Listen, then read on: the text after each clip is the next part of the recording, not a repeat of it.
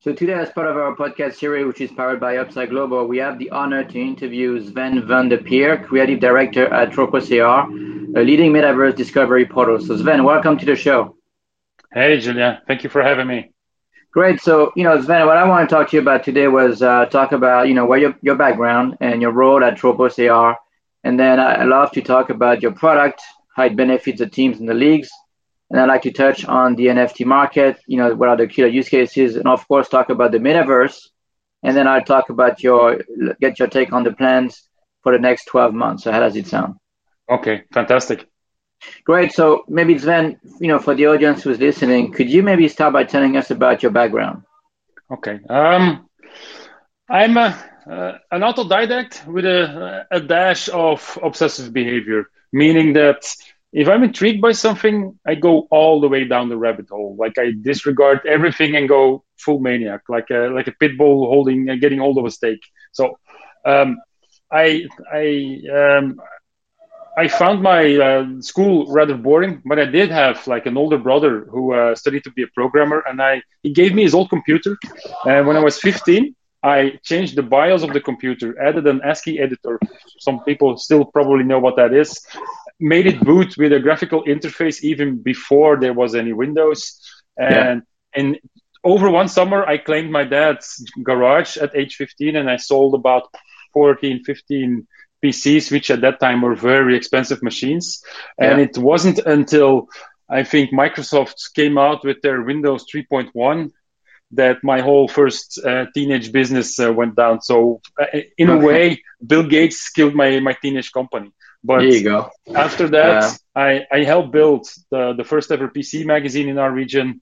I was one of the uh, first team members on the uh, Larian Studios team, which is now like a famous game developer.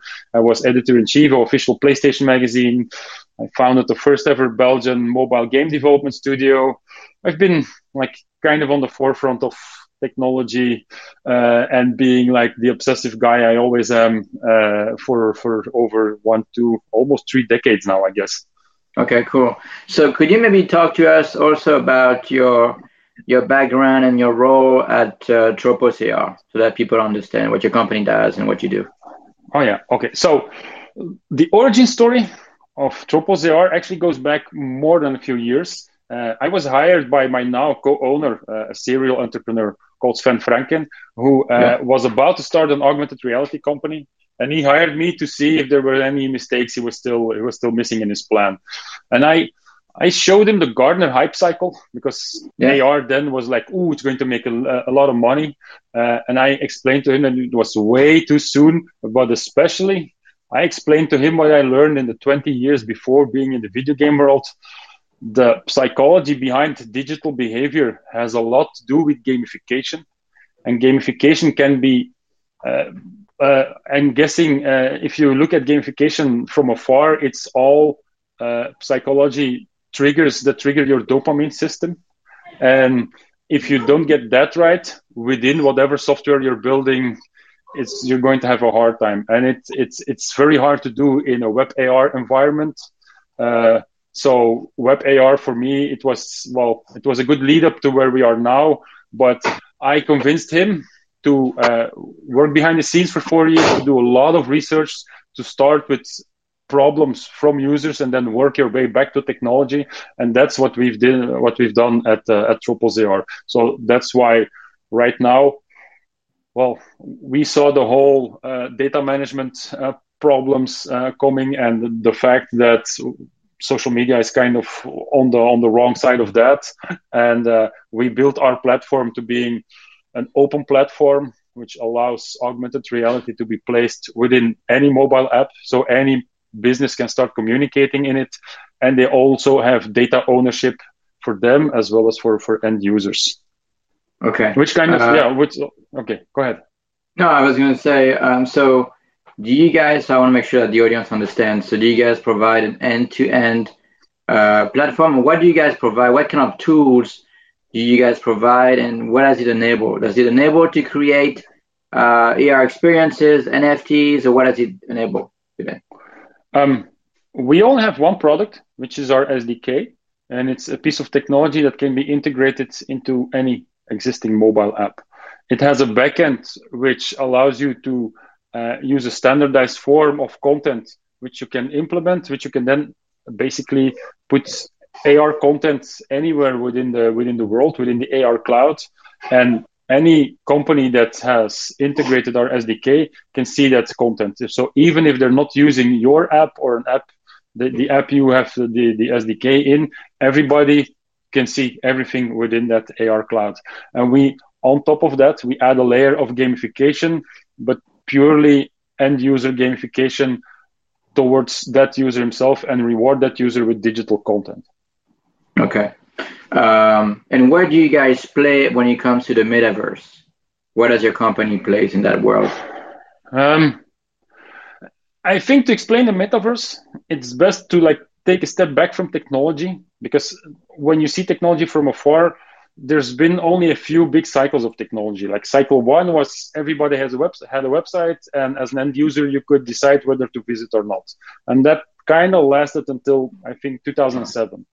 In cycle two, both consumers and business gave up all their freedom this for the sake of convenience. We all moved to social media, and most websites became a place where it was mainly static info. So it seemed like a good idea at the time, but at this point, um, it's pretty clear that it wasn't a cost-effective choice we all thought it was. So the metaverse or the spatial web is basically just the, the third version of the of the internet, and we can now see it on the horizon but it's not fully yet here because a lot of the infrastructure is still being built. And over the next two to four years, we as a society, we're going to have to be able to make the choices what the choice that what that next cycle will become we'll be able to make them again so do we go for convenience and give up freedom or do we want true freedom that we had in the previous cycle so that's what Tropos AR offers. I, I, know that like Meta and, and Zuckerberg and a few other of these companies, like um, uh, the guys from Sandbox or, or Fortnite, uh, like they all promise open standards and freedom of choice.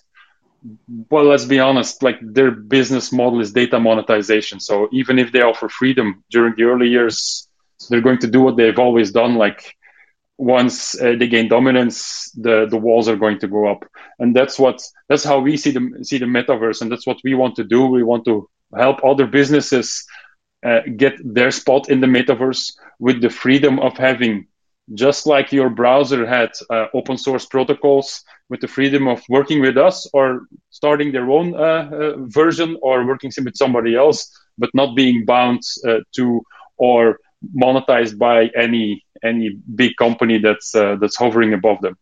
Yeah, uh, makes sense. So going back to your product, right? Your with some AR components, what are the benefits for the team to use your product, and what's unique about it? Is it it helps to drive the uh, the fan engagement, uh, brand activations?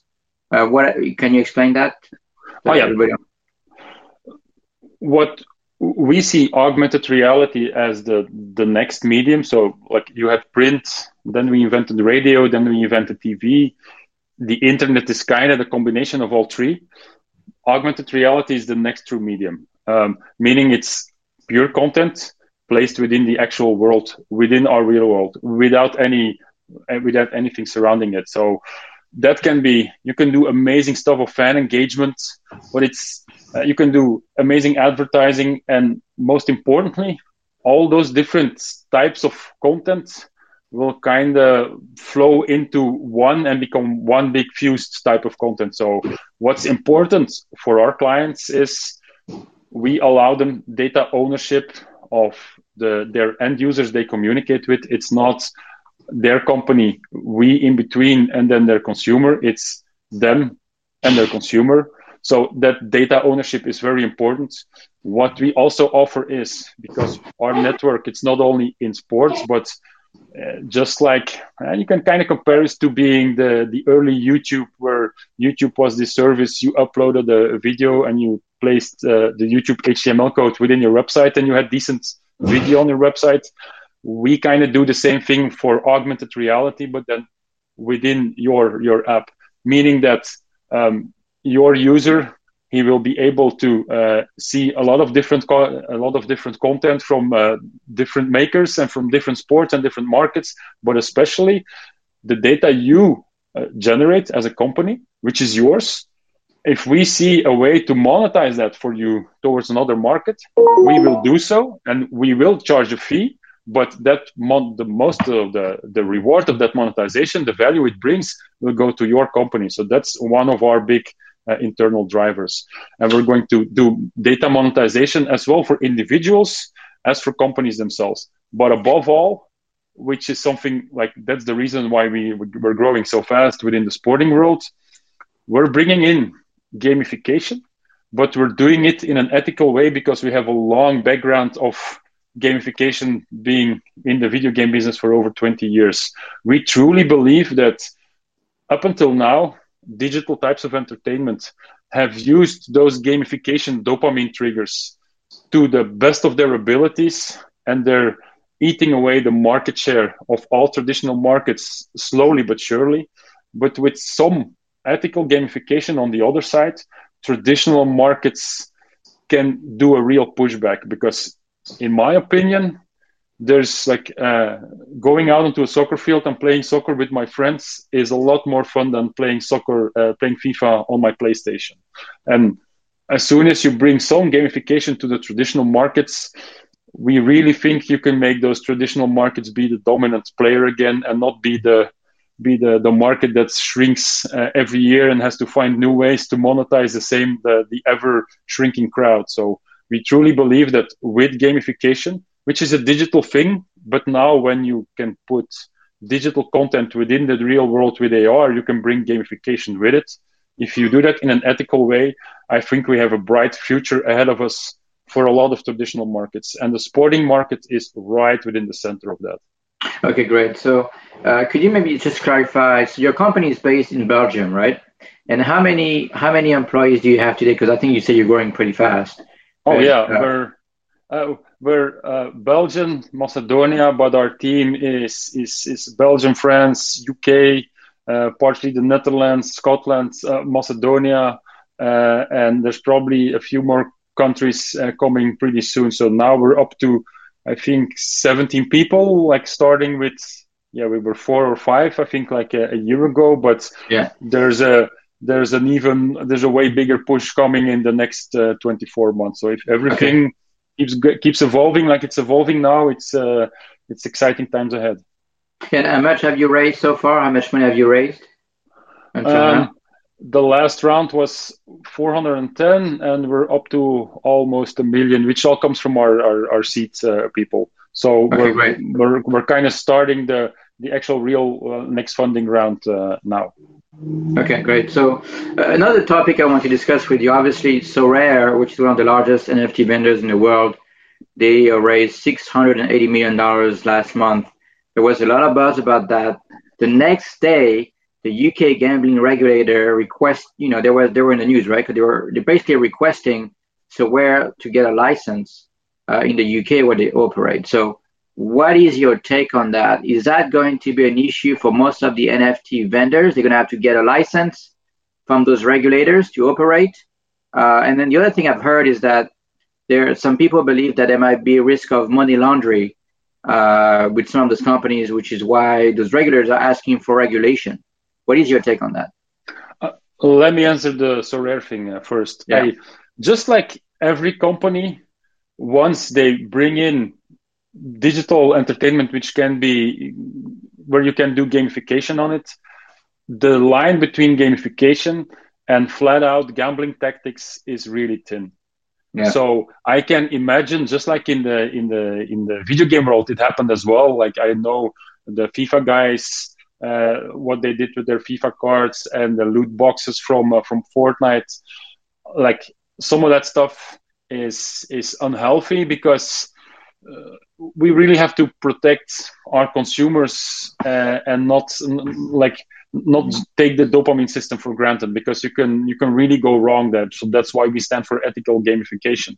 Um, i think part of what Sorare uh, what they're looking into at Sorare is is this still just some type of entertainment, or are we going uh, full full gambling stuff? Which has to be there. There there have to be some regula- uh, regulation on that because just like there's regulation on, on alcohol and, and tobacco and all other kinds of stuff, you need regulation on that as well. The other thing with NFTs, you can kind of compare. Like there's a lot of comparisons with NFTs and the the art market because just as with an with a piece of art, when a piece of art gets resold to a new a new owner, the of the original creator gets gets his share again and That's again, right. which is yeah. which is which is similar to NFTs. But I in my previous company, I had a well a very wealthy investor who kind of opened he was into art and like because i got to know him pretty well he then yeah. explained me that the art world is a world where there's a lot of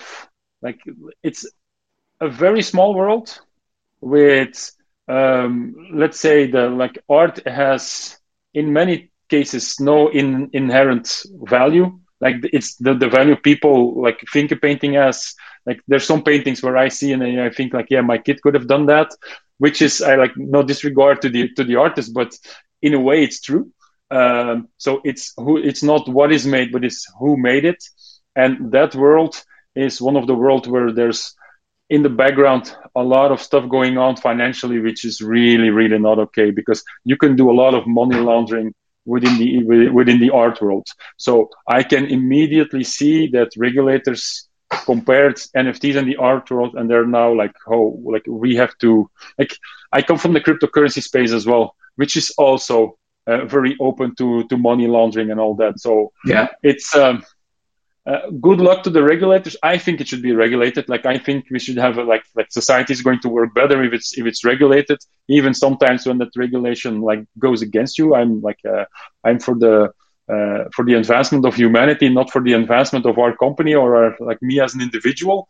But on the other hand, uh, good luck to the regulators in getting because man, technology is moving so fast and there's so many new stuff coming up that they're going to be uh, in pursuit of, of fixing stuff even more than they than they were in the past. So I think it should be regulated. I hope the people involved are ethical etiquette uh, ethical themselves and and like uh, do no wrong. But you know as well as I do that when there's a lot of money involved, people's uh, people's uh, ethical uh, ethical side sometimes gets compromised. Yeah, that makes sense. So, uh, and I, I, think I agree with you. I think there should be some sort of regulations, but we'll see what happens. I mean, it's an evolving market. Um, you know, you touched on the, the metaverse early on. The big news last week was the fact that Facebook changed its name to Meta. Uh, there was a lot of buzz about it. After that, some literally every single company in the world, in the tech world, and now basically said we've got a meta, a metaverse uh, platform. For example, Nike uh, announced they have this meta, you know metaverse basically, and they they are hiring someone to drive the metaverse for them. So I feel like back in 2006, 2008, when I was uh, at IDC, I was covering mobile advertising. Every single startup I talked to claimed to have some sort of a mobile advertising platform, and I feel like we're back in the same same situations where it's becoming a hot hot space, and everybody claims that they have a metaverse play or strategy, right, or platform. So, what is your take on that, and, and how is the market going to evolve? Or are we going to see a bunch of companies collapsing, shutting down because they don't really have a solid, a solid business model? It's just a bunch of uh, it's bluff. I mean, it, they don't really have anything. What is your oh, take on that? Um, like to me, it's funny because like we've been now we've been around for well, we've been officially around for a year, but behind the scenes almost two years. And up until Zuckerberg's uh, uh, explanation, we always got the advice from our mentors and people we work with and like startup accelerators like take out the word metaverse because nobody understands it yeah. and uh, i well i toned down the metaverse part in the presentations i did but i never took it out completely because like, yeah. i i knew it was it was coming i can understand that a lot of companies were in the same situation that we are in that they are, are already working on metaverse stuff but because the term wasn't generally accepted. They weren't communicating it yet and now they can. It's just like like like we do. Like people like uh, I, I gave a talk even the day before uh, zuckerberg's which is online now which is called welcome to the metaverse but uh, we ha- we held it low key as well. Um, the companies that now say, "Oh, we have to do something metaverse and we have to jump on it," I wouldn't want to be in their shoes because if that's your business tactic, if you don't have a long-term plan, you should have been working on metaverse stuff for a long time, and then you can now come forward with it. Like just wait for the big guy to announce it first, and then like uh, and, and then also like step into the limelight. But people that like, well, yeah, the ones that say they're going to do metaverse, but it's not really metaverse. They're they're not going to go. Uh, not going to come very far. And I even believe that believe that Zuckerberg and and and and, and Meta as a company has a, a real uphill battle uh, in front of them because the metaverse the big new medium is going to be uh, the, where the battlefield is going to be is is augmented reality for augmented reality you only need a camera so the the app that opens your camera is kind of like uh, useless or, or not important anymore. And the players that now have hardware, they have an amazing lead in deciding who's going to be big in the metaverse. And, and Facebook doesn't really have a good track record of of creating hardware. They created the Facebook phone years ago. Most people don't even remember that they do. Uh, it's not that the best hardware engineers for for hardware are at or at uh, at Meta or at Facebook. Uh, so they have a like I can understand their uh, the, their tactic, like doing this and going going all out and and claiming the space, but claiming the space by words and actually claiming it, especially with all the negative buzz around Facebook right now, it's a different thing. Like uh, it's an it's an open market, it's a capitalist society, so good luck to all of them. But yeah, I uh, uh, there's there's other players in the metaverse which I think are going to be a lot more important than than than, than Meta or, yeah, or some yeah, of the other well, ones now. Yeah, I definitely see why you would say that. I mean, uh, Facebook has some level of success with hardware. They had the obviously the Oculus, the Quest, uh, the Portal, uh, not the the the Ray the Ray Ban glasses. They're definitely trying, uh, but it's not something that's that easy for them to do. But I think we have to give them credit for doing that. But to your point, my my view is that as soon as Apple is going to release those you know, AR or VR hybrid glasses, everybody's going to follow. Everybody's going to follow. And I'm hearing that all the big tech companies, Microsoft, Apple, Samsung, they are all working on hybrid AR VR glasses. And so, but I think the one the one company that's going to have the best experience, the best hardware and software integration VR and AR is going to be Apple. Why? Because they really have high standard when it comes to the user experience. And I think it will set the standard and everybody else will follow Facebook, Microsoft, Samsung, as they always do. Uh, but I think it's going to be positive for the end user because you're going to see a lot of innovation. And on top of that, I think that a lot of the software companies, even take Roblox, even take like uh, companies you don't expect in the software world, I think we have a very important uh, role to play. So oh, yeah. it's yeah. exciting, right? Yeah yeah yeah. That's that's that's uh, exactly what i'm thinking. Like this is only like we're now in the in the training phase of of, of true uh, augmented reality adoption.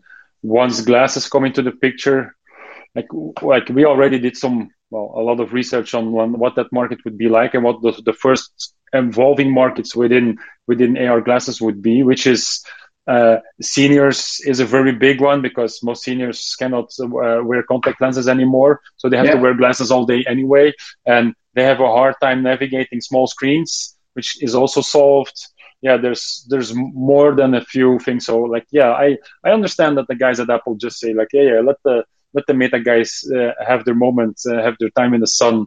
Like, we'll we'll we'll we'll come on stage when it's uh, when it's ready to go big. Yeah.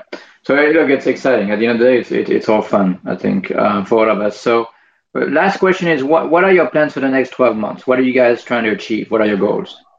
Um, we always knew that what we're building as a technology, we couldn't launch it at the bottom of the stairs and then move our, our way up because it, it only works at a high enough scale. So right now we're, we're working – on landing uh, some deals with some very big players within the broadcasting uh, world, within within sports, as well as some of them outside of the sporting world.